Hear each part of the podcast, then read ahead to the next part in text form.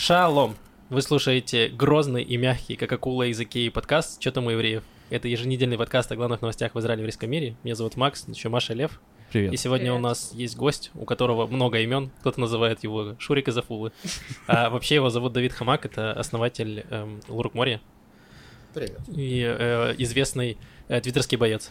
Да, вообще известный человек, Да. потрясающий э, человек, интересный. Да. Все так. Э. Мы сегодня поговорим много про э, Россию. Как же в подкасте «Чё там евреев?» не говорить про Россию. Эм, у нас будет про русскую культуру и про Яндекс. Да. И, И про раввинов, и про танкистов, да, и про э, секс на батмите. про хайст, похищение. Да. Еще э, у нас будет пару анонсов интересных в конце. Вот, так что дождитесь. Давайте тогда начнем с пятиминутки рефлексии. Лев, что Да. у тебя было интересного за эту неделю? все интересно за эту неделю сформировал, сконцентрировалось в прошлой ночи. Э, прилетел наш э, арт-директор Ялла Балаган э, Даня из Финляндии. И мы провели креативный брейншторминг, который длился 9 часов всю ночь. Вот. И придумали много новых идей. Начнем с того, что отныне Ялла Балаган начинает э, продавать сельдерей. Он будет продаваться на Левантин 6 в магазине Юры Фактура. Там можно будет купить сельдерей теперь. Это первое нововведение, которое А, мы ввели. Есть какая-то причина у этого? Ты узнаешь, Максим. Когда попробуешь этот сельдерей. Да. Все вопросы отпадут сами Вот. собой. А вторая история тоже про сельдерей в каком-то смысле. Короче, э, у нас есть друг, уличный художник, прям настоящий уличный художник, который бомбит э, граффити по этому городу. И он, э, у, него есть, у него есть проект Трипак, когда он бомбит граффити с надписью Трипак э, в, в Тель-Авиве. Ну и вез- везде, где есть, на самом деле, где он существует, он бомбит граффити Трипак. То есть был такой тупак, он- я буду на, на Да, ступень выше. был Тупак Шак- Шакур, а это Трипак Шакшука. Вот. Вот. И вот, он бомбит, значит... э, Не- три- Извини, не зря 9 часов брейнштормили, каламбур Да зачетный. это не я, это он, это существо до нас. Вот. Они И вспоминали 4 часа из этих 9. Мы показали Дане его э, работы, этого трипака Шакшуки. И там реально есть, на Флорентине есть такая стена, где с- граффити клуб 27, это такое культовое место, куда водят граффити-туры, блин. И, короче, там мы туда приходим, а там на этой, там на- на- написано трипак в одном месте, и рядом в метре буквально три, еще один трипак, свежий трипак. И мы такие, ну да, это, конечно, новый трипак гораздо хуже, чем старый трипак, в конце концов. А Юра рассказал историю нового трипака. Выяснилось, что это очень культовое место, за, которое, за, за место на этой стене граффитисты местные бьются, вот как этот самый. И вот этот художник, трипак, э, Шакшука, пил пиво на этой площади. И, значит, приходит э, чувак, значит, и затирает граффити, которое там есть, и нарисует свое сверху. Через два часа приходит тетка, значит, Марибелли Коэн, тоже, значит, это самая э, арт... ну, это, граффитистка, и снимает на этом месте фильм о том, как какой-то козел закрасил ее граффити. Вот. Это все это время чувак там пьет пиво, значит, такое, типа, все происходит. Уходит Марибелли, значит, приходит снова тот чувак, такой, так, ты видел эту суку, которая закрасила граффити? Что вообще произошло? Ты это видел? Если она еще раз придет, напиши мне. Вот. И чувак, в общем, пьет пиво, происходит, вечером просто рисует свой трипак поверх всего этого говна и уходит. Вот. А теперь главный прикол, друзья, из Тель-Авива. Вы теперь по всему городу, я вас поздравляю, будете видеть эти трипаки. Потому что они там везде. Он везде их нарисовал. Он... Проверьте свои ботинки. Возможно, трипак уже там. Серьезно. Вот. Вот такая история. Чего у тебя, Максим? Так, потрясающе. Эм, У меня была какая-то фантасти- фантастическая неделя, потому что обычно я работаю, а после работы откисаю. Э, А на этой неделе приходилось постоянно выходить из дома и что-то делать. И были феерические события, потому что сначала я был на открытом микрофоне, который начался вовремя. Это был шок-контент. Мы планировали начать вовремя, и он начался вовремя. А потом в следующий день я был на концерте моей любимой израильской группы Useless ID, и он тоже начался вовремя. Я такой, в смысле? Я специально опаздывал на 15 минут запланированный. Они такие, мы начнем в 10, и они начали в 10. Вот, и мне очень понравилось, я там даже посламился, ну, знаете, такой аккуратный 30-летний слэм. Это когда люди вокруг тебя бегают, и ты такой, у у э, рядом. Э, вот. Э, ну, было кайфово, мне понравилось. Вот, э, в целом все. Что, что у тебя, Маш? Со мной произошел вчера абсолютно образцовый катколлинг. Я про такое только в Твиттере читала, я не знала, что бывает так а, на самом деле. Сейчас я тебе расскажу, А. как это. Мы попрощались с подругой э, на набережной Батьяма в час ночи, и она уходит на автобус, а я начинаю отстегивать свой велик, а у меня так себе замок, и я его отстегиваю, отстегиваю, а там внизу компания мужиков, и один кричит «Эй, красавица!» И я, ну, не реагирую. Набережная Батьяма, час ночи, я продолжаю стягивать велик. Он кричит эй, красотка! Возможно, он подумал, что слишком много для меня А он на классных. русском кричит? Да, это набережная Батьяма. Извини, Конечно, он кричит на вопрос, русском. простите. И я не реагирую, думаю, блин, блин, скорее бы открыл себе велик. И он кричит, ну иди нахуй! И тут, к счастью, открывается замок, и я уезжаю. Фантастика. Такая история, все. Есть какой-то, какая-то мораль у этой истории, какой-то вывод? Мы собираемся снять там квартиру. Это правда, там люди считают меня красоткой, я не могу не остаться там жить. Там люди ценят меня. Между прочим, в Холоне ни разу такого не получала. Нет, однажды, однажды мне тут колдырь у магазина э, признался в любви. А, тоже неплохо. Один раз был. Вообще, Лев, Пришлось могу быть повнимательнее к своей жить. девушке и тоже иногда кричать ей из окна. Иди нахуй! Час ночи. Да. Давид, что у тебя было интересного А, за эту мне неделю? интересно было, что я проспал четверо суток на этой неделе, поэтому ничего на этой неделе не произошло. Блин, четыре суток. Четверо суток не просыпаясь. Подожди, не а ты, а просыпаясь- ты когда спишь, во всем мире ничего не происходит? Я не знаю, я не контролирую этот процесс, поэтому как-то... Ну и пока спал, значит, просыпаюсь на, на- на час, добил тысячу дней в дуалинго стрик. Это, значит, свершение. Ты силен. Неплохо. Блин, а как ты себя чувствуешь после четырех суток? Как будто должно быть, ну, как будто ты пе- переродился, прямо из я рая вышел. себя чувствую. Как, как, как себя можно чувствовать после четырех суток сна? Ну как это? Как будто чем тяжелым ударили. А, блин. Ладно. Ладно. Ну, возможно, в каком-то смысле переродился тоже, ну, чем тяжелым ударили. Ладно, давайте поговорим про новости. Э, ну как про новости? Мы вообще хотели э, с... Будет, кстати, новость про эпидуральную анестезию. Я просто решила, что сейчас самое время сказать об анонс- этом. проанонсировать ее. Дождитесь до конца, дождитесь до этой новости.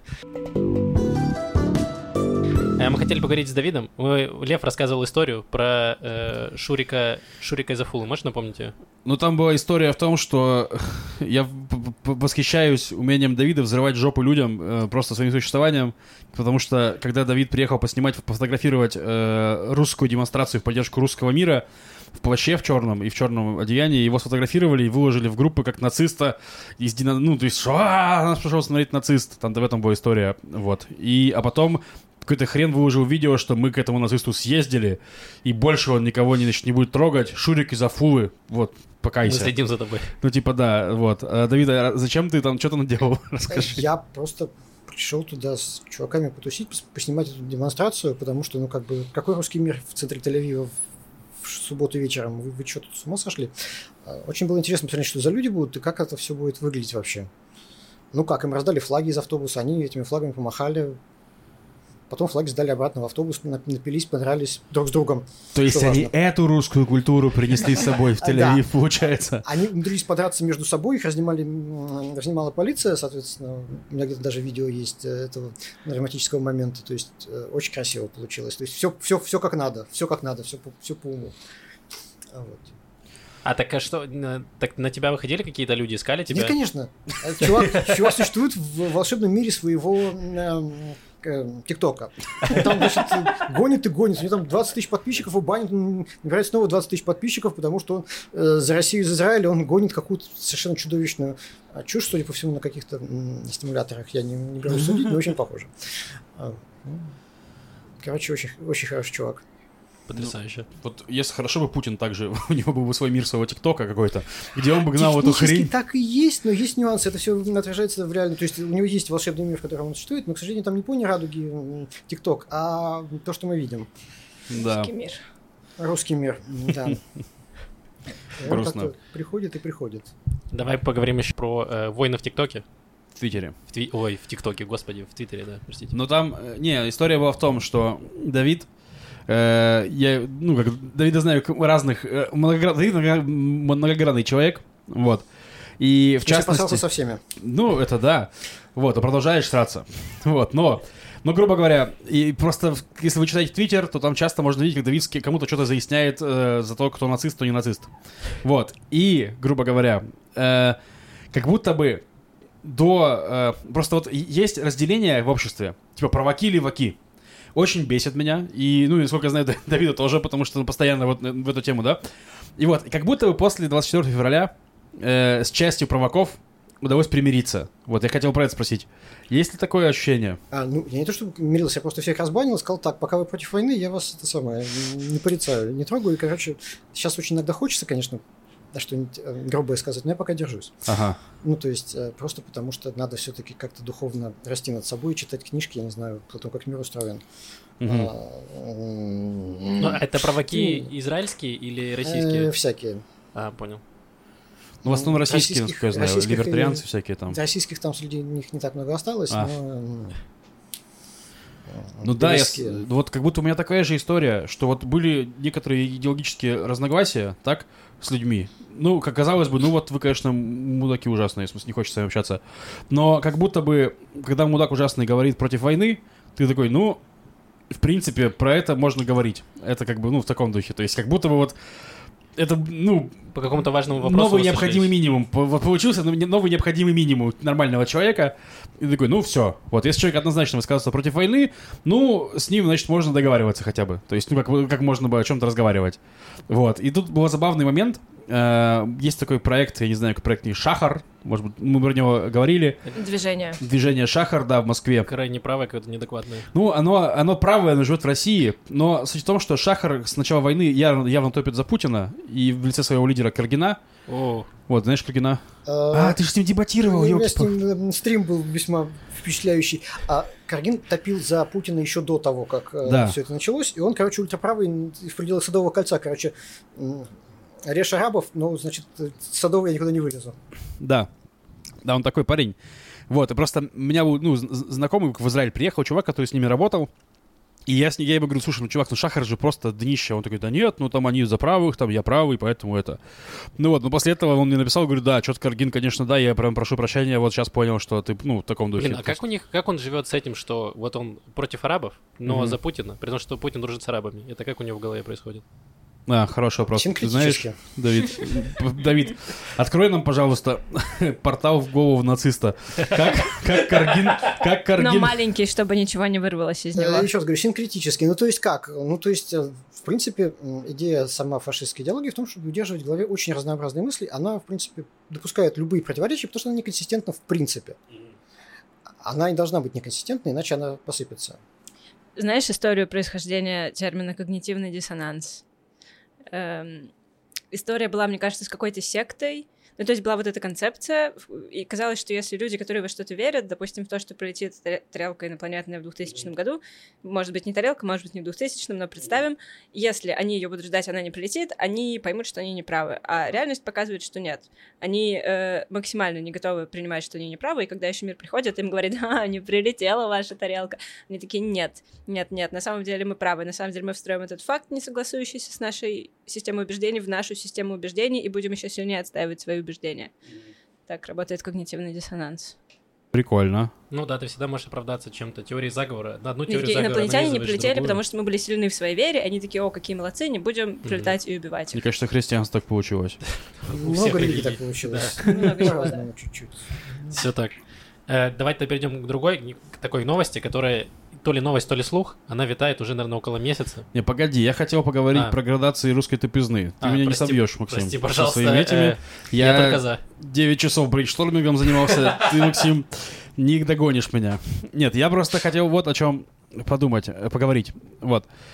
Э, как будто бы, как будто бы, вот есть градации осознания того, что в России э, фашизм э, по тому году, когда человек уехал из России. Вот. То есть вот у Давида 2013, так? 2013 год, еще Крыма, Крымом не пахло, значит, еще и Майдана нету. Э, Давид уже все понял. Вот, у меня 15 год. Ну, то есть, э, Крым уже есть, я такой, я не хочу в этой стране жить, и уехал, так? То есть, для меня нужен был Крым, чтобы я понял, что, ну, жесть, я не хочу здесь жить. То есть, для кого-то что-то еще, мы видели эти приезд людей, ну, и вот есть люди, которых э, война, э, значит, для, для которых война стала вот, вот этим чем-то, и они такие приехали. А есть те, кто э, остался. Вот. э, каково это быть пророком, Давид? Во-первых, очень удобно. Но я все-таки настаиваю на том, что тупизна здесь не самый удачный термин, потому что ну, не все могут уехать по разным причинам. Там не все могут э, и сейчас. И тогда не все могли. хотят уезжать, даже те, кто понимает. Э, Это другой вопрос. Ну, а, то есть, а, даже если хотят, не всегда могут, а если могут, не всегда хотят. А, да, но тем не менее, то есть пророком быть очень тяжело. Я сорвал себе все, все горло и все нервы еще где-то в районе 16 года, после чего, в общем... в общем, Смирился? Не то чтобы смирился, просто как-то вяло м, повизгивал. Вот, значит, что вы творите? А другой вопрос, что э, я, соответственно, к моменту 24 февраля пришел с тем, что мне не пришлось ни с кем ругаться. То есть я поругался в 2014 году со всеми уже. То есть, ну как Не, ну это просто еще, еще момент такой, в, в эту же степь. Э, я помню очень тво- твое негодование, прави- абсолютно правильное. И я хотел тоже про- про- про- проговорить, что, типа, вот война началась, и, значит, э, там были такой, типа, сентимент среди русской интеллигенции твиттерской, в духе, что все фрики и все городские сумасшедшие были правы. Вот. И, ну, то есть, грубо говоря, Давид такой, да я тут стоял все это время. Какого хрена? Вот.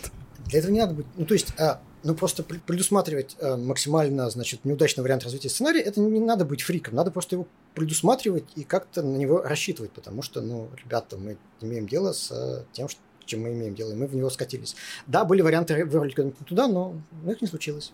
Мгм. Ну, короче, а, вариантов как бы было масса свернуть куда-нибудь не туда, но я все равно ходил уже два года и думал, а что же будет, когда, значит, волна миграции начнется настоящая, паническая. Она еще не началась на самом деле. Ага. Сейчас началась только, уезжают только те, кто а, быстро может. То есть, грубо говоря, айтишники и члены их семьи.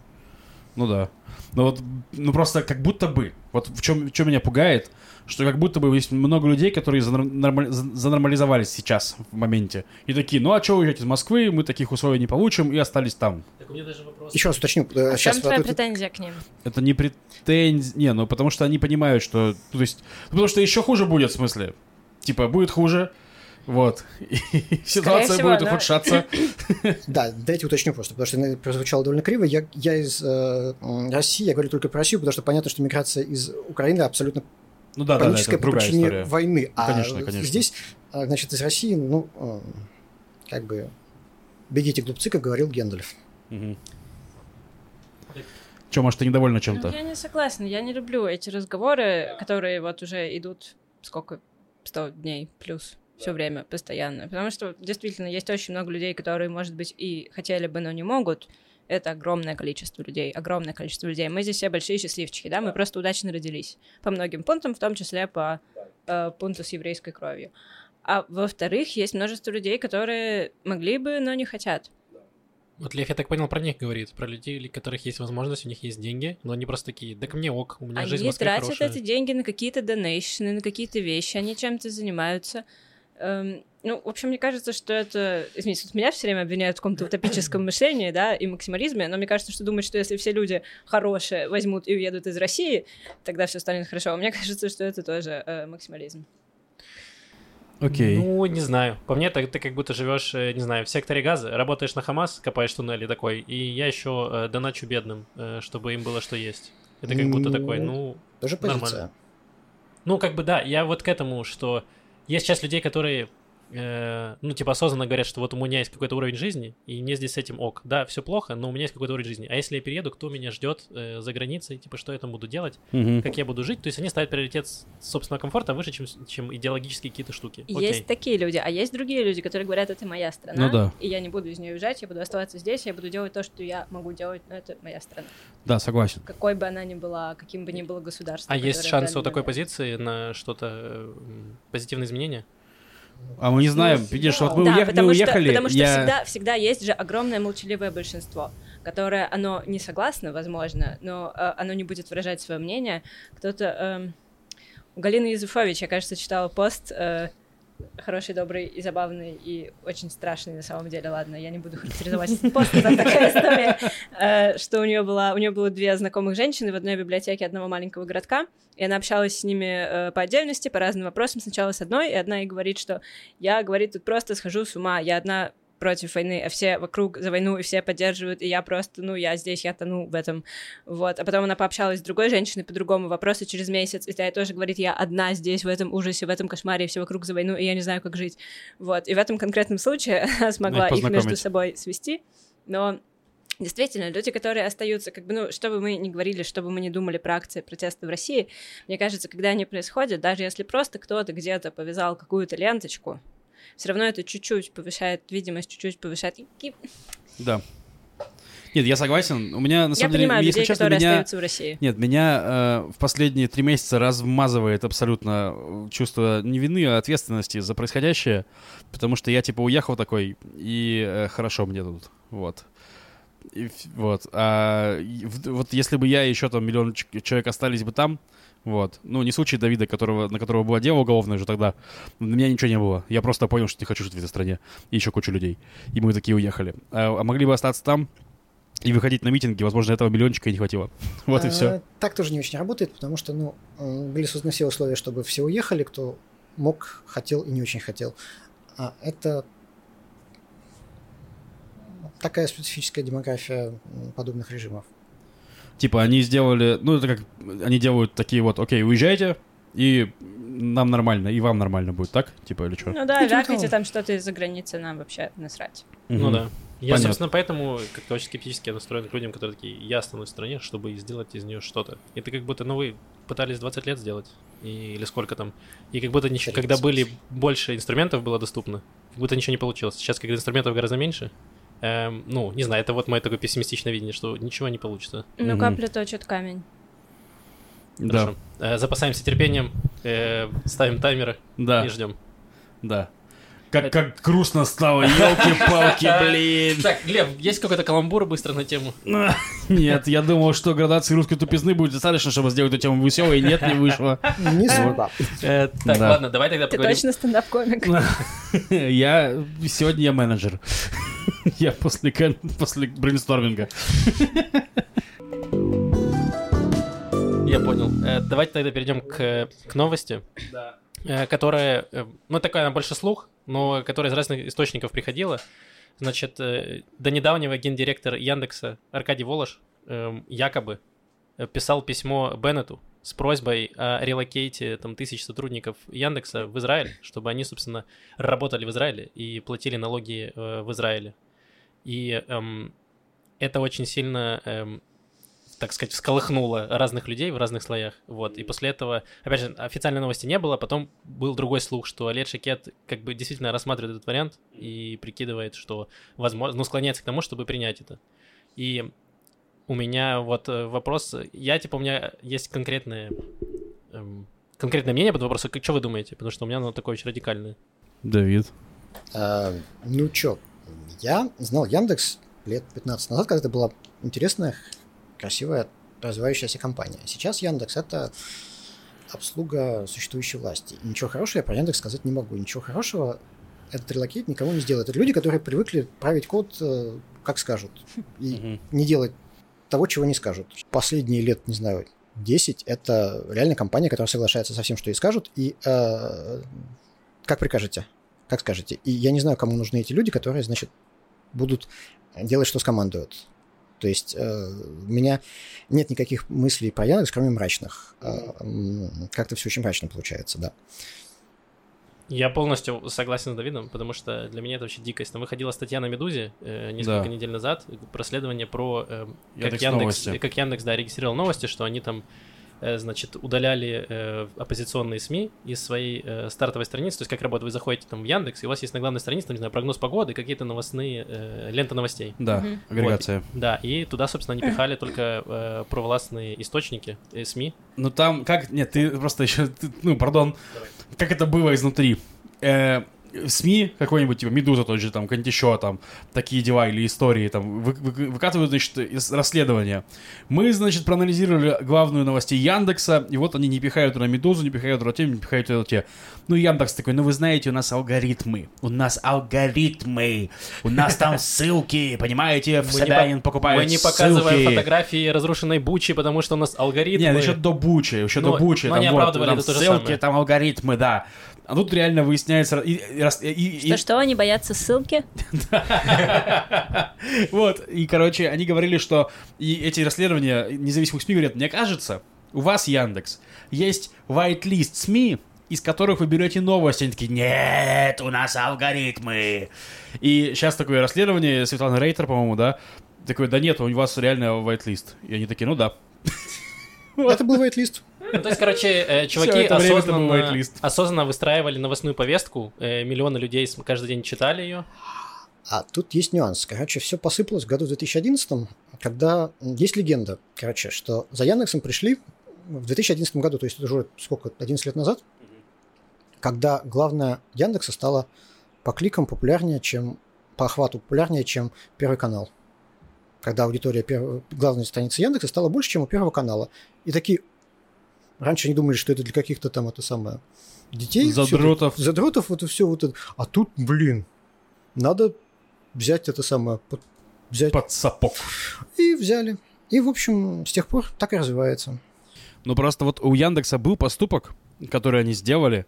Э, у них был такой тоже поисковик и топ блогов. То есть отдельно был Яндекс блоги. И там тоже, конечно, пропагандисты сосали песос, скажем так. Вот, пардон. Вместе с гордостью странно использовать это как этот самый. Извините. Но суть в том, что они не попадали в топы, потому что они херовые блогеры, никому нафиг не интересные в основном.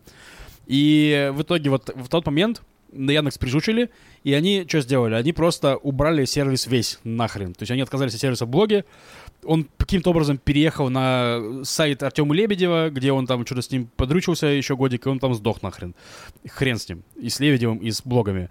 Но с новостями они так не смогли сделать. И вот, мне кажется, с этого началось их э, падение Оно нравственное. началось до того, но новости Да. просто объявили проектом государственной важности, типа, ну потому что вот Да, то есть им сказали, что с новостями вы так не сделаете, псы. Если так сделаете, мы вас... э, в- Да, и при этом, ну, там были какие-то э, интервью с, э, с работниками Яндекса, которые такие, ой, мы не хотим лезть в политику, мы просто хотим писать код и не влазить во всю эту ситуацию, ничем не интересоваться, нас это не волнует. Типа, вот мы, вот этот вот ящик, типа, мы вне политики, мы просто хотим э, пить э, лавандовый раф и э, пользоваться Apple Pay, а тут такое несправедливо. Это вот то, что очень бесит. Так, э, они не ту страну выбрали, чтобы продолжать пить лавандовый раф. Ты про Израиль с сейчас. Apple Pay как-то не очень, хотя нет, уже очень нормально, терпимо. Да, и в, в общем, у меня Ну прям... Зачем вот- тебе Apple Pay, если нельзя заплатить им за лавандовый раф? Разумно. Э, то есть и у меня прямо очень сильно горит от этого, что они такие, давайте перевезем из России просто сотрудников, которые э, участвовали, ну пусть хоть и не прям не прямо, но косвенно участвовали в э, разжигании ненависти и в э, тому, что как будто типа продвигала идею Поддержки войны и все остальные, да, поддержка И режима. эти слухи сейчас, они же циркулируют параллельно с тем, что пару дней назад опять запретили въезд э, родственникам украинцев в Израиль. Там ограничили, да, что типа Ограничили. теперь первый, только там типа прямые родственники, там как Только мама. мужья, жены. Да, мужья, жены. дети. А там да. с братьям, с- по-моему, уже нельзя. Да, да, там как-то очень сильно ограничили в этом плане. Так а вот, что вы думаете именно при... То есть, окей, с Яндексом определились, говноеды, а... Что вы думаете про переезд в Израиль? Просто смотрите, я так понимаю логику израильского либермана условного, который такой, о, тысяча айтишников, бабки, бабки, бабки, бабки. Да у нас своих, у нас есть айтишники дома. У нас есть Ну, не стартап хватает. нация Айтишников дома. не хватает. Их не хватает, 20 тысяч реально не хватает Тем более ко- копеечных, которые, значит, по израильским меркам это какие-то копейки всегда. Почему, я не понимаю, почему импортировать э, игрушки и микроволновки чужие мы не можем, а импортировать русских айтишников мы можем, это нормально, со это никак не отдают. вредит. Ну, мне, мне Ну, кажется, я бы, лучше честно бы... говоря, э, Лучше бы- вложиться больше в образование э, молодых и Можно не обязательно молодых израильтян. Можно было привести 20 тысяч индусов с таким же успехом, которые будут работать еще дешевле. Индийцев. Инди- извините, индийцев, э, Мгм. которые будут, которым нужно платить еще меньше денег. Э, Ну, Мгм. то есть, как мы, ну, в- как мы это представляем себе, как это должно функционировать? Почему именно россиян? Почему не привозить тогда украинцев, окей, которые пострадали? Да, почему просто не сделать, блин, э, вариант рабочей визы, как это работает там в Голландии, в Канаде, для айтишников, и Но она, привести она тут уже... тоже есть. Они- Мы рассказывали новости, что они там сейчас будут, ну, еще до 24 февраля, они там несколько тысяч должны были привозить. Ну да, да, да, было дело. Э, то есть, нет, здесь еще вопрос в том, что вот именно одна корпорация, э, которая частная, ну, якобы частная, э, частично там про, провластная в России, а именно сотрудники этой корпорации должны приехать, потому что, потому что потому. И вот Ну да. это очень странно. Ну, то есть, э, как это так работает? Ну ты ведь что думаешь? А, не знаю, просто именно слуху они еще довольно хорошо наследили в э, Израиле за последние пару лет. Ну да, Янга, Ну, Янга, типа- Яндекс роботы. Такси, да. да. Ну, типа, по-моему, ровно поэтому я говорю, отдают со скидкой. Реально, местные, местные приколы. Чисто, вот чисто это самое. Ну просто я точно знаю вот прям двух человек, которые сказали, э, ну заявили, во всяком случае, вслух, что если эта вот сделка состоится, вот если тысяча человек въед- в этих яндексовских льготно въедет, значит, вот во все- на фоне всего того, что происходит Да. в э, Израиль по какой-то усеченной практике, я вообще сваливаю отсюда. И это Мгм. причем айтишники. То есть это я Ну, еще ну, это Юру не беру в расчет, потому что Юра тоже уедет. Ну, это поганая практика. Ну, то есть на Ну. ровном месте почему-то преференции одной про российской прогосударственной компании, которая там со Сбербанком и э, это самое м, АПшечкой, в смысле администрации президента России в, в одной постели где-то там, ну, Ага. не знаю. Блин, ну у меня какая-то ассоциация, знаете, после Второй мировой, когда нацистских ученых, значит, э, все страны там забирали. Только она еще не закончилась, это не Да, мировая. да, вот. И это, вот у меня какая-то такая ассоциация, может быть, она типа преувеличенная, но у меня тоже вызывает точно такой же шок, и я э, типа, серьезно, то есть они занимаются тем, что сейчас там Яндекс пытается же как-то отмыть себе репутацию тем, что они хотят, э, типа, разделиться на две компании, ну, как писала Медуза, что будет одна, типа, внутрироссийская, которая будет заниматься вот этими новостями и всем остальным, и будет международная, которая будет заниматься вот Янга, Дейли и всем остальным. И выдавать паспорта хороших русских. Э, Да, именно. Красильщику, который там Красильчику, блин. и так в Яндексе работал всю, всю дорогу, всю это время. Вот, и это, ну, это прямо ужасно. Ну, я считаю, что это одни и те же люди, просто которые пытаются э, там отмыть себе репутацию и сказать, что нет-нет, мы к этому отношения не имеем никакого. Ну да, я бы еще понял, если бы Яндекс, э, ну, сотрудники Яндекса выставили каким-то единым кулаком, сказали, что, чуваки, мы поняли, это жесть, давайте мы впишемся в какой-нибудь проект, короче, который там что-нибудь там помогает. Так нет, они хотят также писать код и ничего не делать, еще ныть про то, что у них опционы сгорели. Вот, как бы, ну, типа, это что такое? А потом приедут и будут говорить, а где в Израиле лавандовый раф? Я не понимаю, зачем я сюда приехал?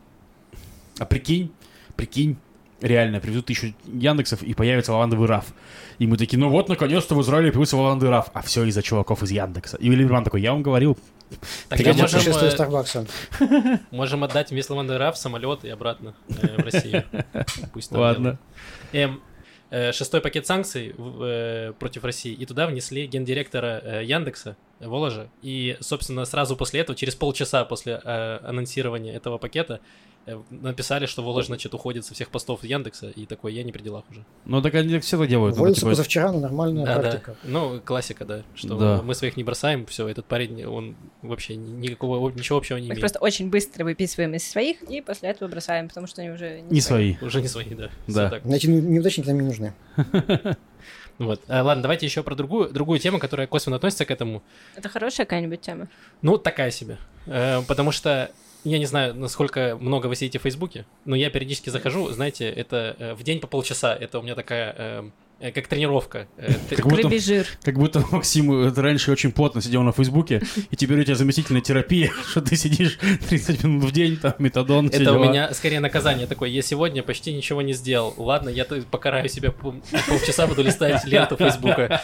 Так себя мотивирует. Такой, ладно, я в следующий раз больше буду работать. Ну, короче, и там очень много в Израиле сейчас началось эм, мероприятий с различными медийными персонами из России и так называемыми оппозиционерами. То есть, например, вот приезжает э, Хакамада, э, которая будет, значит, давать какой-то мастер-класс по что-то там, что-то там. Мгм. Я уже не помню. И и для меня это выглядит, ну, как будто очень странно. Ну, то есть ты человек, который полностью провалился в своей стране, все твои, все, что ты пытался сделать, ничего не получилось, и ты приезжаешь в другую страну, такая, сейчас я расскажу, как вам жить. Мгм. И меня вот это очень сильно, ну, типа, бесит прям, типа, серьезно. А, в моем детстве это называлось ЧОС. Чё? Как? ЧОС. А, это когда ты просто зарабатываешь деньги, ездишь. Ну да, то есть А. внутри России все, все, все, все это самое схлопнулись. Теперь Быков, э, Хакамада и прочие красавцы будут ездить э, здесь, там, Армения, Ну да. Ну, это Тбилиси.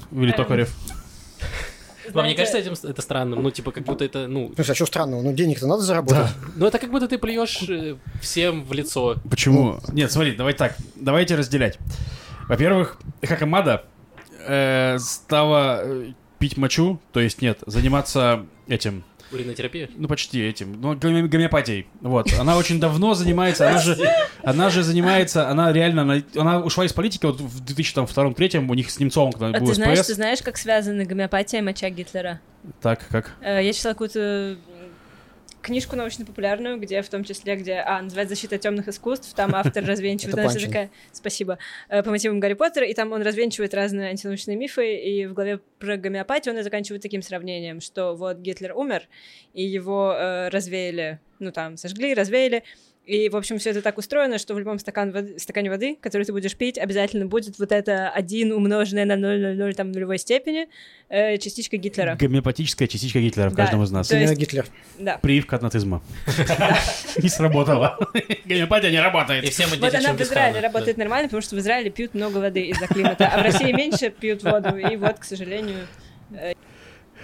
Короче, Хакамада в 2002 году ушла из политики и занималась просто бизнес-тренингами, гомеопатией. Реально смотришь, думаешь, что она в политике была лидером, пыталась быть... Ах! Вот, так и такие мысли. Так что Хакамада-то ладно. Ну, то есть, а то, что... Ну, а реально, вот смотри, те же комики, стендап, стендаперы. Возьми, Ладно, ну, есть э, Дмитрий Быков, а есть э, Гарик Аганесян.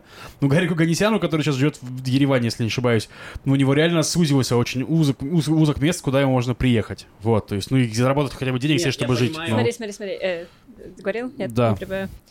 На твой вопрос у меня есть, мне кажется, ну как ответ, не ответ. Э, Я говорила недавно со старым хорошим другом, который вот сейчас уезжает тоже из России с семьей.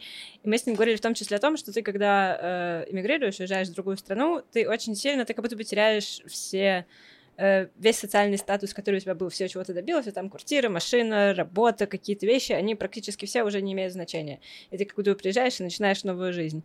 И такое ощущение, что некоторые люди, они думают, что они приезжают в другую страну, и весь, э, ну, скажем так, вся репутация, весь вот этот шлейф принятых когда-то решений и сказанных вещей, он тоже аннулируется. Но Так он вот, не и аннулируется, давайте это же наоборот плавно работает. Перейдем, может быть, к русской ты- культуре. Я сейчас последнее, да, Давай. я вот последнее закончу, что мне кажется, нужно проводить ну, какую-то небольшую границу между э, комиками, которые просто приносят свое творчество, тем более комиками, которые уехали из России и, ну, типа, не пытаются на этом как-то...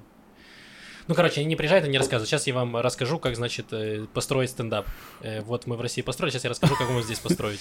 Понимаешь, о чем я? Понимаю, так Ну. команда, я говорю, как команда не про это, команда сейчас про гомеопатию и пить мочу, про это. Это уже не политика. Я, вот, я, к тому, Не, что я, не есть- про- я вообще типа про уклад жизни. Я такой, у вас ваша жизнь в говне. Куда ты, ты сейчас приезжаешь и расскажешь, как жить в говне, спасибо. Так это все бизнес-тренеры, блин, Максим. Да, ну как будто, ну, у меня вопрос не, типа не к команде. Ну, бог с ним, ну хочет она пить мочу, пусть пьет. Но, типа, к людям, которые ходят на это. Вот я к чему. Вот, Ну, это, это аудитория LinkedIn. А, Линкедина? Почему Линкедина? Ну, там с- ты ленту Все там ты пьешь мочу, я пью мочу. О, класс, Вот, а класс, там, класс, там класс. бизнес-тренинги как из каждого второго поста. Это правда, хорошо. Я вот, вот хотел вот что я сказать, друзья.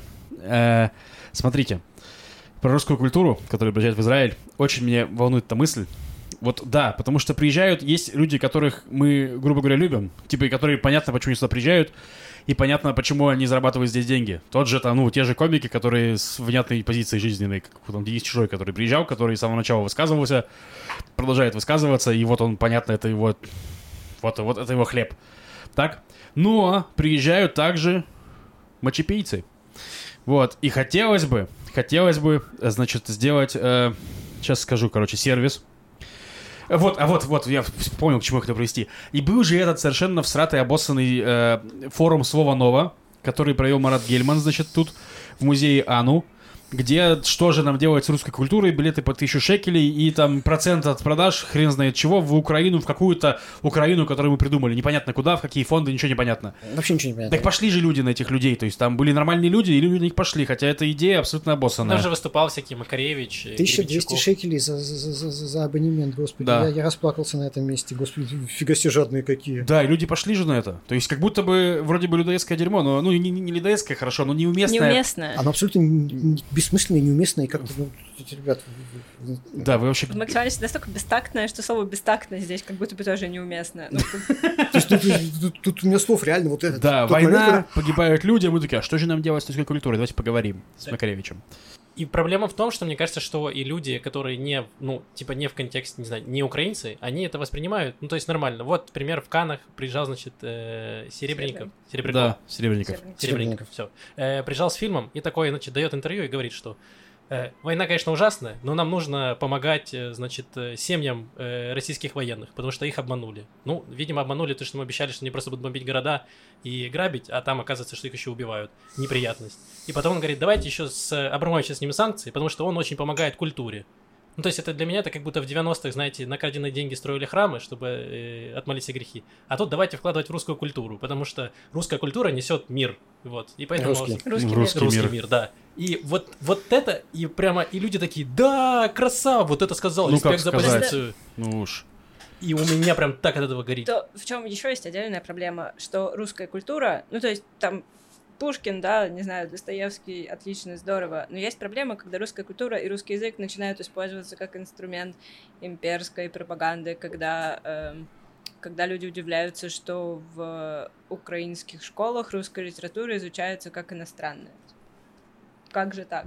Ну, Мы что, не когда один народ? происходит, когда происходит насильная русификация, которая происходит же далеко не в первый раз, это просто, ну, действительно повторение процесса, который был который происходил раз за разом последние сколько, 400 лет? Где-то Ну, так, 400. Да, И 300. вот в тот момент, когда... И, и вы видели, да, эти картинки, изображения, где ездят такие, как... э, это, это же не фейк, я не знаю. Я, Это- э, это- Здесь вот эта машина, которая вся машина, это один огромный экран, и Да. она. Два вещает- огромных экрана с двух Да, сторон. да, да, Да, да. и она Мариуполе. вещает- Короче, вот, это вот безумие, да. это русский абсолютно- телек. То есть русская культура, сейчас конкретно, русская культура — это... Что должен сделать носитель русской культуры? Завалить, закрыть рот, мне кажется. Так вот. вот. конкретно в этот момент. И, значит, нам нужен сервис. Как обычному зрителю, который живет в Израиле уже там 15 лет и не понимает, приехала русская культура или мочепийца, понять, кто перед ним. И, короче, это будет телеграм-бот или что-нибудь такое. Ты, значит, даешь ему ссылку на концерт, а он тебе гифкой с Юрой Муравьевым объясняет, нужно туда идти или не нужно. Причем очень простой алгоритм, на все это будет отвечать не нужно. Везде, где есть русский язык названия, такой нет. Да, Строго. да. Ты знаешь, идея, с одной стороны, хорошая, с другой стороны, мне кажется, такой большой шаг в сторону э, социальных рейтингов китайских. Справедливо. вещей. Да я, я пошутил скорее. Э, Нет, это не Вот. так немножко работает, но м, к культуре сейчас придется сильно так это подвинуться, потому что не до тебя сейчас. Уступить место сельдерею. Так вот, да, сельдерей, кстати, это отличная история. Я повторяюсь, в магазине «Фактура» э, на Левантин 6 Ял Балаган теперь будет торговать сельдереем. Самый свежий сельдерей. Да. Так вот, э, я, собственно говоря, хотел еще одну историю маленькую рассказать с нашего совещания утреннего, ну, ночного, Начну. ночного совещания, да. Мы, в общем, шли и идем, и там на стене Тель-Авива, в центре Тель-Авива, ну, не в центре, но в Тель-Авиве, на стене написано «Мы русские, с нами VPN». Вот. И э, Юра такой говорит, мой друг Юра и сооснователь Ял «О, русская культура, нужно помочиться на нее». А мы смотрим, а там снизу уже говно лежит. То есть, ты хотел Ну, туда- упреждение. ты хотел туда помочиться, а там уже насрано, это русская Все культура. ваши идеи вторичные. Да. А потом... Да. А потом мы идем дальше, и вот там был тоже еще один стрит-арт, который меня прям выбесил нахрен. Там было написано огромными буквами «Мы не он». И, ну, короче, блин, хватит оправдываться. Вы хотите написать «Путин хуйло»? Напишите. Вы хотите сказать что-то еще? Ну скажите. Потому что это оп- самооправдание и слово новое сраное, слово про- самооправдание. И вообще отвратительно звучит. Вот. Это же я, я, я, Давай. я, мы, мы, мы, мы, я, я, я, мы, Я не мы. такой. А потом такая, снимите санкции с Абрамовичем. Переведи Да. фокус. Значит, есть такой фонд Генезис.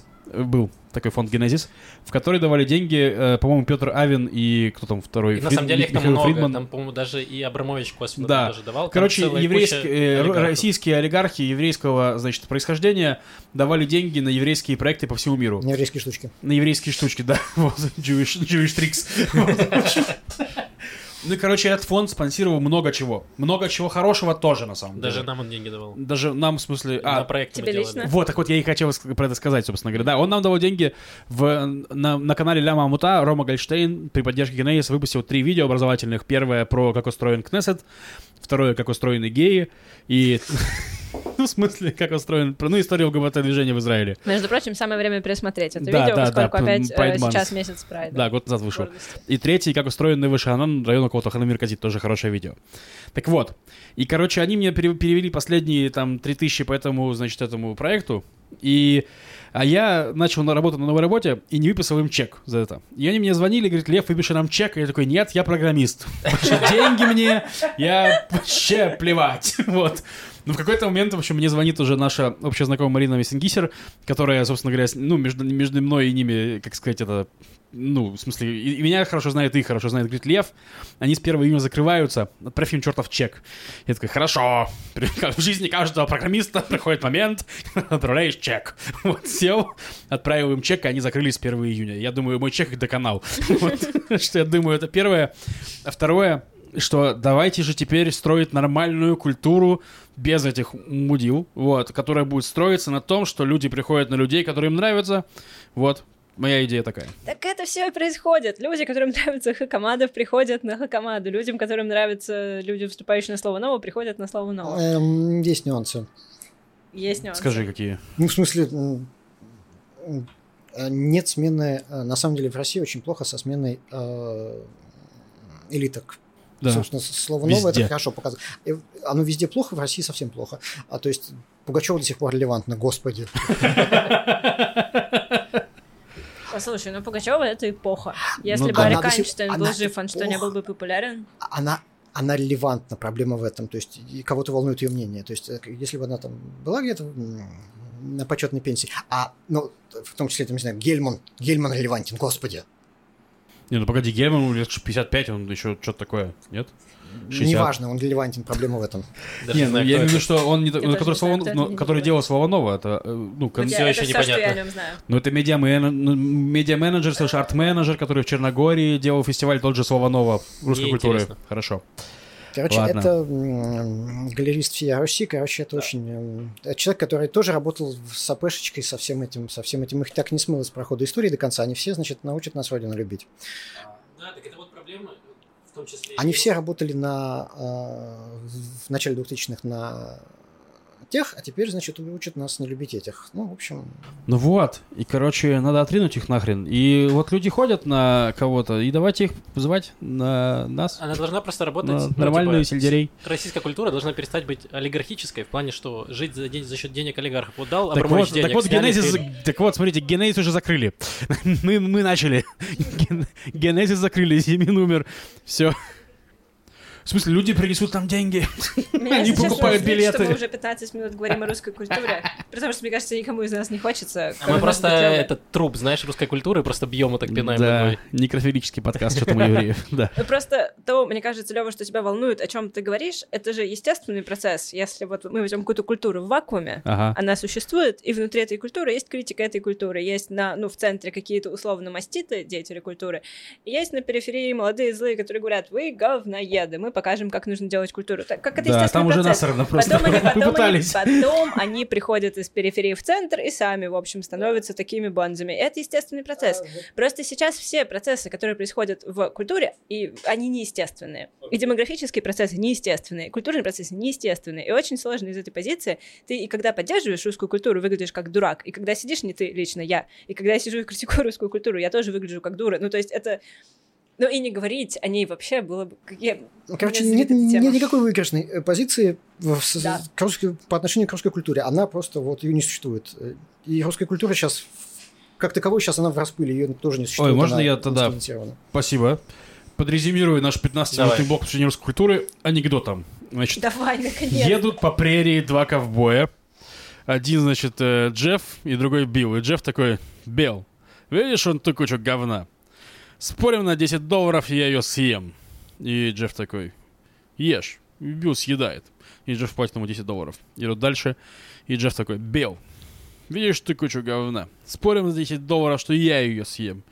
И Билл такой, хорошо, давай. И Джефф ее съедает. И Билл ему дает 10 долларов. И они едут дальше и такой, знаешь что, Джефф, что? Мы с тобой только что бесплатно говна наелись. Хочу отметить, что 10 долларов тогда были совсем не те, что сейчас. Это было резюме того, как мы обсуждали русскую культуру. Вот. Спасибо, что послушали. Надеюсь, вам понравилось. Так, ладно, давайте перейдем теперь к новостям. Новостей... Новостей немного. Вот, ничего глобального не случилось. Э, несколько забавных новостей. Эм, давай поговорим сначала про новости из Америки, где в синагоге в Миннесоте... В э, Миннеаполисе. там... Это есть Мини- Миннесота. Это штат. А, хорошо. Да. Все нормально, все там. Географически мы справились. Э, значит, там в синагоге э, была батмитсва, которая выпала прямо в шаббат. Ага. И там э, сняли домашнее кинцо. И Не- она транслировалась в Zoom, потому что они настроили трансляцию ежесубботнюю еще в ну, во время короны. То есть, как у тебя плита шабатная, ты ее включаешь до шабата, и она работает, греет ровно все время. Так и эти трансляции в зуме. Ты включаешь трансляцию в зуме до наступления шабата, а потом у тебя ты можешь смотреть, что там в синагоге, какие То есть, службы. Да, часть людей в синагоге, а часть людей, которые не могут доехать до синагоги, они из дома присоединяются, значит, к этой э, Да. к молитве. Киберминьян. Да, да. Да. И, э, собственно, что случилось? Там праздновали э, батмицу, и в какой-то момент э, парочка, значит, начала заниматься сексом А, Э, дома. дома, Да. да, и это начало транслироваться на всю синагогу. Это длилось около 45 минут. Мое, мое Мое, почтение. мое уважение. Вот, и я сначала, когда читал эту новость, я подумал, это что за кибертерроризм? Они такие, мы заставим этих э, религиозных смотреть. Но оказалось, что это э, просто люди не очень поняли, как выключить камеру, и они были уверены, что камера выключена. И они... Ну, или забыли, ну, неважно. Короче, факт в том, что они не знали, что это все транслируется в синагогу. И фишка в том, что во время этого шабата ты не можешь э, пользоваться техникой никакой. То есть ты можешь включить ее до и не трогать ее э, до конца шабата.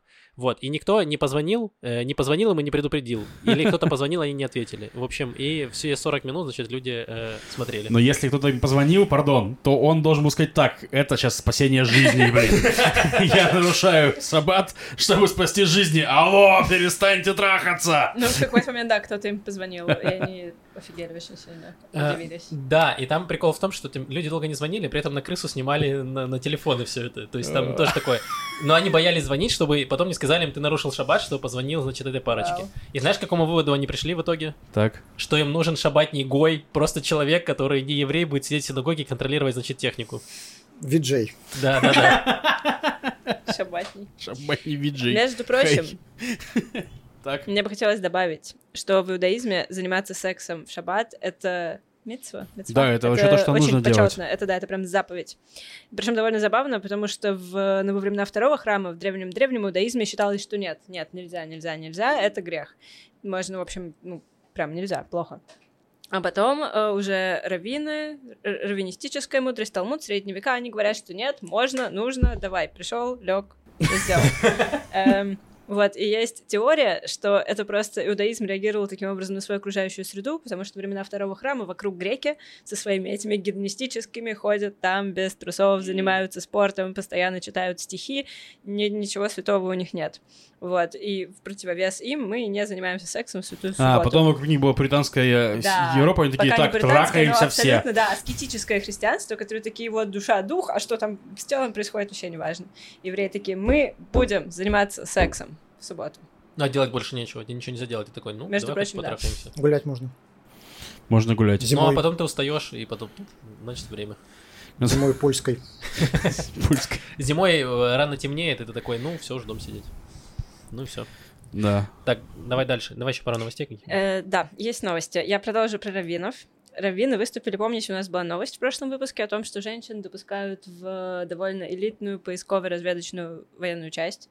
Вот, и раввины сейчас начали высказываться против этого, им не нравится, что все больше и больше женщин допускаются в армию, потому что когда больше частей становятся смешанными, где служат и женщины, и мужчины, в этих частях уже не могут служить религиозные ортодоксы, э, потому что они не могут служить вместе с женщинами.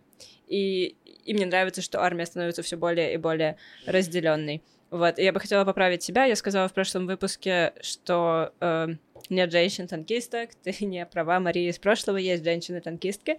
Это эксперимент, который идет с 17 года, там они набирали, тренировали, набирали, тренировали, не сразу получилось, но сейчас в результате есть э, несколько, ну как, танков, управляемых женщинами, они служат на границе с Египтом, на Синайском полуострове, и занимаются, ну как, противодействием контрабандистам, которые контрабандируют, протаскивают на территорию Израиля наркотики и оружие. То есть это Блин. такая довольно горячая точка. Нет, точка горячая, но прикиньте, вы контрабандист, который оружие притаскивает, а с тобой женщины на танке гонятся. Несколько женщин на танке. Три танкистки и Да. койот. И, короче, меня очень э, насмешило. Значит, когда только начали э, разрешать женщинам служить танковой дивизии, бывший раввин, главный раввин Цахала, Израиль Вайс, э, он был сильно против. Он сказал, что если... Он был против, в первую очередь, смешанных Ага. э, команд танковых. И он сказал, что если мужчину, мужчину-солдата и женщину-солдатку оставить в закрытой коробке, то через 9 месяцев у нас появится маленький танкист. И я думаю, вау, вау, то есть танк, танк, вот это маленькое запертое, да, помещение. Э, И там он- еще, там вас четверо? Четверо в танке людей? Трое. Трое, трое. Трое. Э, И Святой Дух? А он в танк пробовал залезть? Да, я вот тоже, мне кажется, Равину нужно попробовать в танк залезть и жену туда посадить и посмотреть, как это будет у них работать. Э, И пусть они там сидят башни безвылазно дымохода- 24 часа. Так, общем, а вот, я взял по этому magic. поводу комментарий у эксперта по танкам нашего. У нас в гостях был Игорь, э, автор блога «Тактич- «Будни тактического жида». Э, он так, танкистом служил в армии Цахова. И я посмотрел вашу дискуссию в комментариях, что это не в выпуске. Вот, я сам послушал. Узнал у него, почему нету, ну, вообще женщин-танкисток. э, ну, что, в чем реальная причина. Он говорит, что, ну, во-первых, на танкиста высокие физические требования, то есть не все мужчины под- подходят, ну и женщины, понятно, им сложнее, банально. Вот, это первое. А второе, что смешанные экипажи, ну, по физиологическим причинам не очень хорошо делают, что если вы в танке на войне именно, то есть, не, ну, вот пограничные, да, что-то у, у них не такая загруженность в плане, что они не, не выходят на операцию там и не живут там в танке там три дня. Вот, а три дня смешанном, э, ну, потому что вы там и в туалет ходите, и все, все делаете в этом танке, вы из него не И выходите. маленьких танкистов делаете, потому что это же очень Но я э, там, про это дня. Игорь не говорил. То есть я не думаю, что... Я так понял, что у него не было идей делать маленьких танкистов в танке. Но, как минимум, э, ну, иметь некоторую свободу э, мочеиспускания и, и хотелось бы иметь. Ну, в плане, чтобы не было такой, таких неловкостей. Ну вот, и в итоге получается, что чисто женский коллектив э, сложно, чисто физич- по физическим, ну, этим, этим. Смешанный сложно вот по этим. То есть, ну, у него вот такая мысль. В общем, Не- короче, нужны трансперсоны, чтобы нормально укомплектовать танк. Там тоже все не так просто. Я смотрела, смотрела репортаж э, как раз вот про этих танкисток синайских, и там такие барышни, вау, они очень высокие, плечистые, ну и как раз вот э, первый пилотный проект, который не удался, они после этого повысили требования как раз к росту, к физическим параметрам. Разные бывают женщины, бывают Да. и такие, коня. Потому что заряжающий должен быть все-таки очень Да. физически крепким, а иначе мы можем видеть, как на хрониках из Украины а автомат заряжания вместе с башней улетает в небеса. А, М. Ну да, кстати, еще вы, вы- вы, я помню, разгоняли, что это типа в русских танках вру- вручную заряжают, а на самом деле в русских танках автоматически заряжают. Зависит от танка. А Сейчас они в израильских вручную. Да, Вот. в, в израильских и американских в основном, насколько я понимаю, я не, не эксперт по танкам, насколько я знаю эту историю, там нет автомата заряжания, там подается вручную, потому что под броней утоплено все, весь боеприпас, чтобы не, Да, не, да, да, случалось чтобы он не взорвался. лету- летучих башен. Да. Да, да, да. Вот, простите, просто дал комментарий танкиста. В смысле, Э, Спасибо. Спасибо, да, что посмотрел Пересмотрите наш выпуск, да, с э, Игорем Тактическим Жидом. Мы там с ним обсуждаем правый движ. Это название его блога, а не комментарий льва. Какое? Ну, ты его... наз- Тактический жид. А, да, это он сам себя так называет. Я просто- мне- я- все я так бы говорят, все так говорят. Просто вырежут этот кусок и все, канцелинг льва. Значит, обосрал, пытался, пытался обоссать русскую культуру. И русских в целом. Да, да. И Да, я евреев. сегодня не очень такой себе прямо скажем, но давайте, я после совещания, ребята. Нет, не судите меня строго, пожалуйста. Хорошо. Э, В общем, в Сахале 90-95% должностей доступны женщинам сейчас. Э, Не берут женщин пока только на субмарины, в элитную разведку, спецназ и боевую пехоту. Э, И была история, год назад четыре девочки-подростка, школьницы обратились в Верховный суд и такие разрешите. На Ну, субмарину? то есть, э, ну, вообще в целом, во все части, в которые пока нельзя. То есть не возьмите нас, а просто разрешите, если мы пройдем, то мы пройдем. Если мы не пройдем, то, ну, нет так нет. Ладно, хорошо, я отложу самую длинную историю на следующий раз. Ну, ты, Максим, меня... Русская культура. Э, Значит, продолжая про, про раввинов. э, Раввин, один хасидский довольно известный, запретил женщинам хасидским носить очень красивые платки. У них, вы, наверное, видели, кто не здесь, вы можете загуглить, очень красивые платки.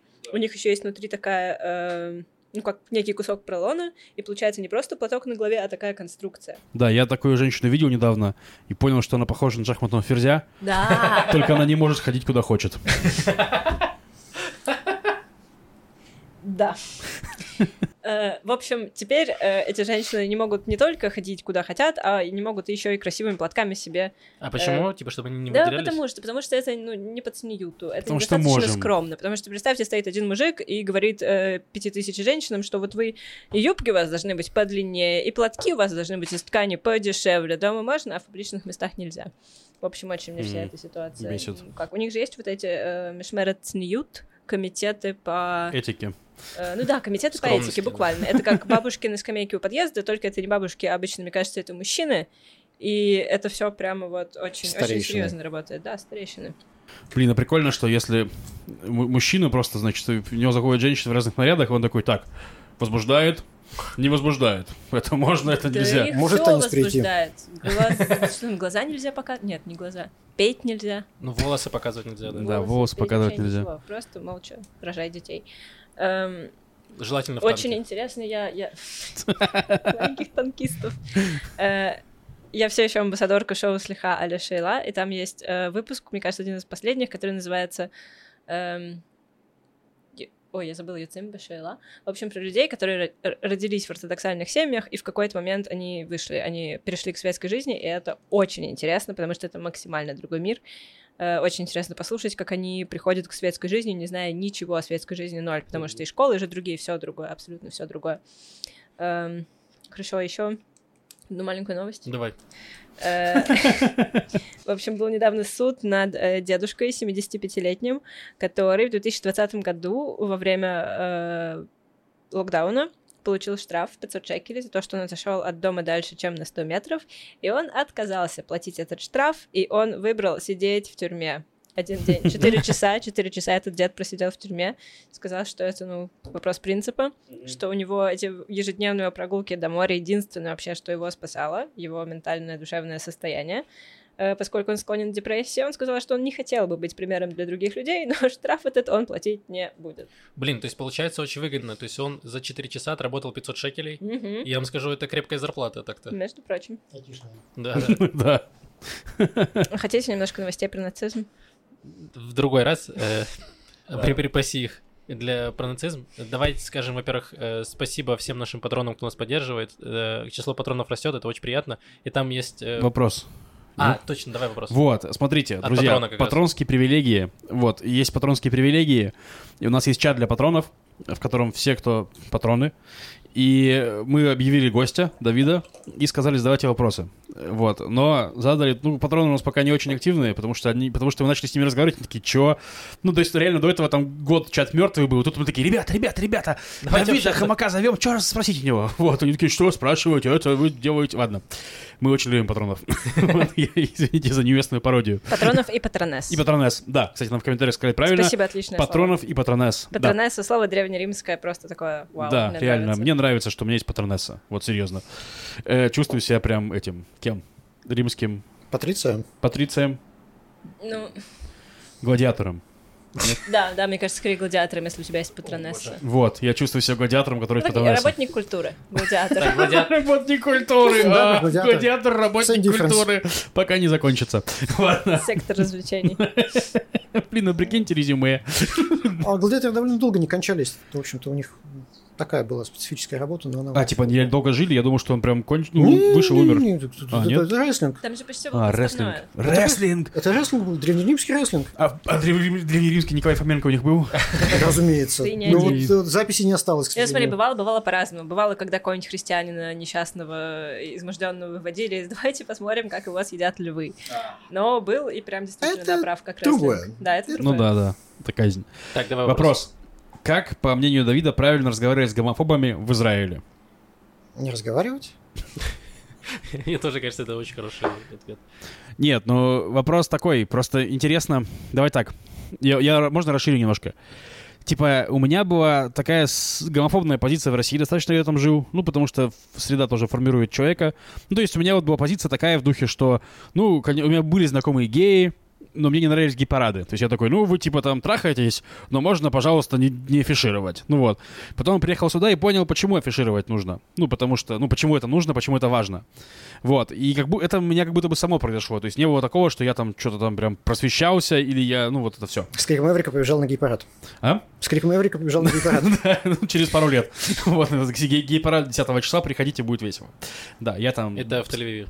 Да, да. Так вот, э, но есть же люди, которые прожили здесь энное количество лет и сохранили это дело. Вот. Что с ними не так? И как с ними говорить? Вот такой вопрос. Ну, а мне кажется, что, в общем, во многих случаях это уже бесполезно, действительно, потому что, ну, я не знаю... Они со мной не разговаривают, в этом проблема. А, Я не знаю, как с ними разговаривать. То есть, Они разговаривают с Шуриком из Афулы. э, со мной пытались поговорить, э, по- пообщаться когда-то там в 13, 14, 15 году представители старой Алии 90-х, но это быстро кончилось ничем. Вот как Почему? раз, ну, э, Они как раз, вот, вот там очень много это гомофобии, наркофобии, всякого вот этого говна. Ага. А вот, ну как бы мы друг другу очень сильно не понравились. Они, им хотелось пообщаться с московским селебрити от, э, от э, властей умученным. Ага. А я что-то на них посмотрел и мне понял, что мне с ними общаться ну, ровно не о чем. Мгм. Ну, то есть, а, а я людей всегда вызываю, значит, э, настроенных вот на это все, очень быстро вызываю массу комментариев на эту тему. Мгм.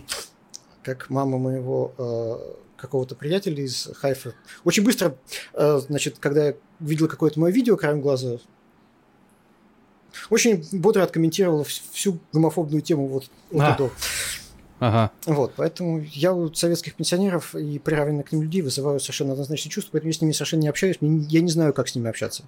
Мне Мгм. не доводилось. Мне кажется, хороший, ну, метод действенный — это пытаться по чуть-чуть их образовывать, то есть кидать какие-то, может быть, видео, э, какие-то статьи, чтобы они просто прочитали, сделали для себя какой-то вывод. Ну, возможно. Вот, например, Рома Гольштейн снимал как раз э, Ну вот видео Ромы Гольштейна, показать 3-4 видео контрапоинтс под дулом пистолета. Ну, ну А вот, вот, э, значит, Там важно, да, важно по чуть-чуть это делать, не сразу рассказывать, что вот есть ЛГБТК и все плюс, и объяснять, что это такое, и какие разницы между всеми, потому что это сложно. Лучше Ну да. степ-бай-степ, э, по чуть-чуть прям. ну вот ты правильно сказал, мне кажется, что у них, они со мной не разговаривают. Ну просто если у человека нет вопроса, то как бы с, с- ним бесполезно говорить. А если есть вопрос, то да, говорить. Ну и как по мне кажется, что лич- ну, личный пример в, в личном кругу, он тебе дает вот сто, в сто раз больше, чем все, что ты прочитал, нет? Тебе так не кажется? Абсолютно ли. Ну и, кстати, на самом деле, мои там ровесники, какие-то приятели, переехавшие сюда, очень быстро, значит, проходят э, от «я этих ваших парадов что-то не понимаю» до «у нас тут завтра в Хайфе, что-то пошли, что ли?» Да, тоже, тоже заметил. И Пой- я Поэтому, да, перевозите всех в Израиль. А они так в Израиле. Ну, приводите их тогда на парад, пусть посмотрят своими глазами, что это такое. Я Возможно, хочу что-нибудь сказать, что есть же вот это очень, ну как, мягкое постепенное воздействие, когда ты просто, ну, начинаешь э, смотреть, ну, смотреть, что такое израильская культура, что такое усредненный Запад, западная культура, и поскольку там везде есть, как люди говорят, повесточка, ты видишь, ну да, вот люди разные. И я просто, раз уж мы сегодня говорим о вещах, которые бесят нас в культуре, я скажу про вещь, которая меня бесит очень сильно в культуре. И я э, не в русской. Я пыталась посмотреть... Я смотрела новый сериал по Стартреку. Он очень классный. Он начинается кринжово, потом становится получше. И мне так захотелось посмотреть еще Стартрека, что я сделала попытку посмотреть Discovery, и я его бросала два раза, и я его бросила третий. Ну, он такой плохой, он абсолютно ужасный. Он просто, он... э, в нем нет ничего из того, что должно быть в хорошем сериале, чтобы это был, ну, как хорошо написанный сценарий, на мой взгляд. И я, когда читаю комментарии, там все говорят, фу, фу, повесточку, он ужасный, потому что повесточку, он ужасный, потому что в нем женщина, он ужасный, потому что там это толстый, он ужасный, потому что там негр, он ужасный, потому что там гей. Нет, он ужасный, потому что у него плохо написанный сценарий, и плохо играют некоторые актеры. Вот поэтому он ужасный. Потому что когда в сериале хороший сценарий, сколько бы там ни было женщин, черных, геев, инвалидов, любых как бы любых вещей, от которых человек, кричащий повесточка, закричит повесточка, ты этого даже не заметишь, если это будет хороший фильм. Опять же, они добавили повесточку в наш Стартрек, кричат разъяренные эти самые, господи, вы- а чем вы смотрели предыдущие Стартреки? Самый повесточный, самый левацкий в этом плане сериал из всех сериалов. Первая черная женщина в офицерской роли на экране. Э, Нет, я понимаю сам этот э, вопрос, эту тему, что про повесточку. Ну, то есть люди, которые говорят, что э, что-то про повесточку, их вот можно сразу блокировать и даже не читать, что они пишут. Если человек, у него есть слово повесточка в комментарии, можно сразу выключать. Ну, типа. Да, но в этом и проблема. Тебе, как бы, ну, тебе, безымянный гомофоб, как будто бы пытаются показать, что мир, он бывает разный, в нем есть разные люди, что это нормально, что мы все не одинаковые, у нас там могут быть А разные он нет, я хочу органы, смотреть про чтобы привилегию все белых. были одинаковые, хочу, чтобы все были... Но действительно, когда живешь э, в какой-либо из стран ну, скажем так, когда живешь в России, вокруг тебя все примерно одинаковые. Я когда приезжала в Россию из Израиля, там на каникулы отдохнуть, и, и я, ну, прям я иду, и вау, какие все одинаковые. Просто у всех э, одного примерно цвета кожи, одного примерно всего. А Здесь ты идешь такой, вау, эфиопы, там с этими татуировками христианскими, вау, ортодоксы, вау, эти, ты просто, ну, все вокруг тебя очень разные, очень разные. И это прям считывается визуально. И поэтому ты смотришь условный Star Trek Discovery, и тебя кривит не от того, что там все разные, а от того, как он плохо написан. Да. А я еще, можно, защищу... э, Прости, Максим, я вижу, что Максим следит за таймингом и ненавидит и меня, и Машу, потому что мы никак не можем закончить. Не, просто бывает про повесточку. Там, кор- кор- короче, ну, я читаю Твиттер, как вы знаете, тоже. Вот, заносят разные тейки. Я помню точно, что был тейк, который я такой подумал, что ну, это реально странно. Хотел как раз с вами быстренько обсудить. Там была какая-то игра, в которой, грубо говоря, был трансгендерный персонаж, который начинал диалог с того, что он трансгендерный. Вот. И вот я тут я могу понять, что как будто бы трансгендерные персоны обычно говорят, что, ну, в смысле, не, ну, ну, мы не хотим про это вот так вот говорить, в смысле, мы просто часть этого мира тоже. Вот. И когда а, эти ребята, они такие, ну, нужно это показать, что мы тоже добавили этого персонажа, и чтобы... А, а та- ты по трансгендерному персонажу вообще в мире, ну, в жизни, в смысле, вы по трансгендерному человеку не поймете, что он трансгендерный. И поэтому в игре ему пришлось сказать, я трансгендерный. Вот. И типа, вот это вот как будто бы то, против чего можно выступать. Вот так- такого, такой вещи. Кстати, в Нет? шоу «Слегка Аля Шейла» есть выпуск с трансгендерами, где тоже им задают все те вопросы, которые неловко было бы им задать. Я прям так советую, если вы смотрите на иврите. Мне кажется, пора с них деньги брать. Да. Или, возможно, Маша уже и платит деньги. Нет, честное слово, нет. У тебя есть, Давид, что-то про, про- про вот это в играх? Пару слов, пока А- Максим нас не убил. Я думаю, м, wrap it up. Хорошо. Да. э, еще раз спасибо всем нашим патронам, патронессам. Там, кстати, добавилась патронесса с именем фанатка Маши Малах. Мне кажется, она запоздала чуть-чуть. Вот. Но Но мы все здесь фанаты Маши Малах. Это да, правда. это правда. Вот. Маша Малах тоже когда-нибудь появится в этом подкасте. Да. Возможно. да, да, да, да. Я с ней недавно говорил. Она жива. Она жива, она не отрицает возможности. Но не хочет идти. Она не подтверждает, но не опровергает эти новости. Вот. э, Спасибо всем. Ответы на вопросы, скорее всего, мы запишем в отдельном видео. Да, которое будет на- в комментарии на Ютубе, да. Да, э, такое. будет ви- да, сможете посмотреть, потому что очень много скопилось. Э, Новости Израиля мы тоже запишем каким-нибудь отдельным видео, скорее всего, через неделю. Все, именно, именно так. Не Э, дошло. Спасибо Да. тебе большое, Давид, что пришел, э, Да. Рассказал нам за русскую культуру. Да, тяжело, но интересно. Э, Спасибо. э, под- Поддерживайте нас на Патреоне, если у вас есть возможность. Если нет материальной возможности, то поставьте лайки, подписывайтесь на канал. Нам нужно прям буквально, по-моему, 6 человек до 2000 на канале на Ютубе. Там уже есть 2000. А, уже Да, прошли. ну давайте теперь ты 3000 сделаем. Но для этого нужен 1000. Ну, Так Подпишитесь, что, да, пожалуйста. пожалуйста, подпишитесь, это очень важно, помогает продвижению. Ставьте лайки, комментируйте. Вот, э, спасибо вам большое, услышимся через неделю. Пока-пока. Да, пока-пока. Адиос.